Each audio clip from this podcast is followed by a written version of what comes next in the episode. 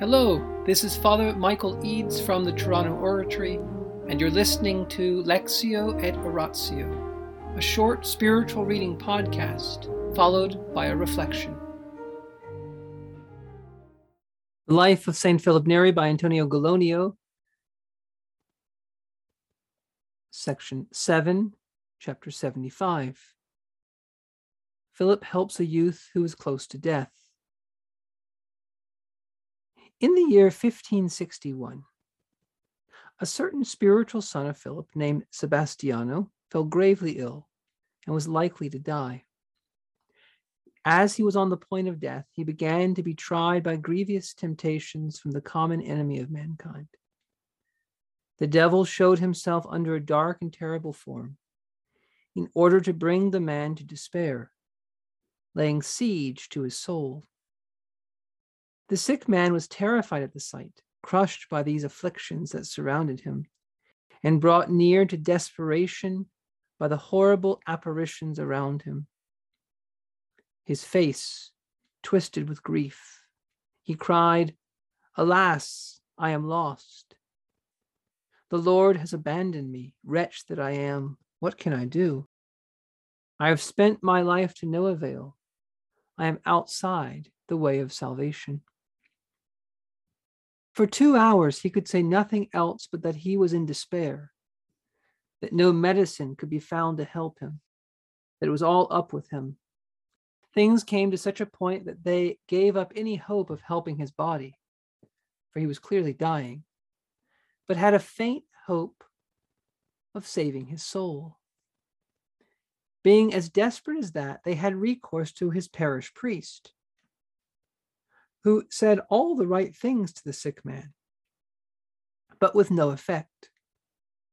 Indeed, the moment he saw him, he turned away and shrank back from him as if he had seen some horrible monster, calling out that he had no hope of salvation and was abandoned by God. In the name of the Father, and of the Son, and the Holy Spirit. Amen. Angels of God, are our guardians dear, to whom God's love commits us here. Ever this day be at our side, to light and guard, to rule and guide. Amen. Most Sacred Heart of Jesus, teacher of teachers, have mercy on us. Saint Philip Neri, choices of priests, child of Mary, vessel of the Holy Ghost, have mercy on us. In the name of the Father, and the Son, and the Holy Spirit. Amen.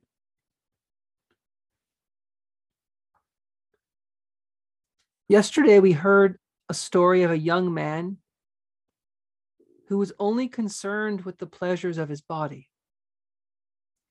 He had no real thought to his soul, that is, the immaterial, the spiritual side of his human person. And he made up this confession.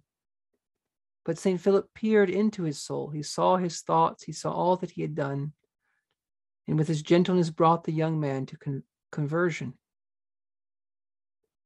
And in the words, he helped him to turn away from just thinking about his body and its pleasures to thinking about his soul and how what we do damages our soul.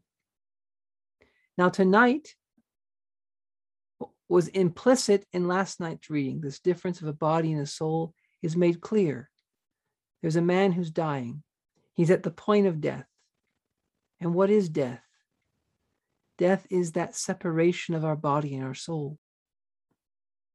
When our body can no longer support the functions of the soul,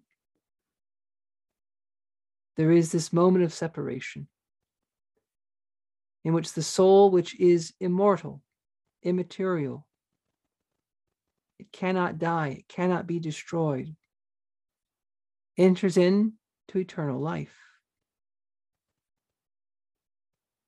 But the soul always has a connection to your body, my body, to the body in which it was united. Because at the moment of our creation, the moment of conception, a new soul was created. You and I are this incredible union of matter and spirit, body and soul. that through our parents' cooperation came to be. They supplied the material elements, but God, in his infinite love, created anew a human soul at the moment of our conception, a soul that will live forever. But it's not just our soul that's meant to live forever, our body too. And this gives us some insight into why the devil hates human beings so much and why the devil is trying to attack yes man Sebastiano. For the devil cannot stand that these material beings who are inferior to him in their spiritual capacities to know and choose, that human beings should be raised up higher than the angels. The devil somehow could not accept that the head of creation would be a man, the man Christ Jesus, and that the queen of even the angels would be a woman, and that somehow the ability to receive heaven as a gift would have to be given through a man. And this seems to be what the devil resented and rebelled against. And we know from the book of Revelation that when he could find nothing in the Blessed Virgin Mary, nothing to tempt her with, he went to make war on the rest of her children. And so tonight we hear of a little battle. He's trying to scare this Sebastiano. Very similar to the story we heard a few weeks ago, a much more long, drawn out saga. So take courage. We're not about to hear many nights of the same story. This is a different story and it's much shorter. And in the face of these temptations, these terrible sights, dark forms, the devil was trying to make him despair. Despair of what? Despair of God's help, despair of his eternal salvation, despair that his soul after death could be with God. Isn't that what the devil does? He tries to make us sin. He tries to tempt us like he did with Eve. Did God really say you shouldn't do this? It's not so bad. Why was this really wrong? But then after we sin, he throws it in our face. He tries to make us despair of being able to be forgiven. He makes us distrust God's mercy. And this young man in the story tonight spent two hours in this kind of agony. It's quite terrible. Even the parish priest came. The parish priest didn't do anything wrong. But there are some, Jesus said, some demons which can only be cast out by prayer and fasting. So let's ask the Lord tonight for the grace of final perseverance.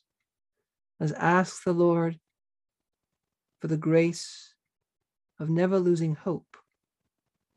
That as Jesus Christ suffered and died for us, so no matter where we are or what we've done, the power of God's mercy can reach us. In the name of the Father, and the Son, and the Holy Spirit. Amen.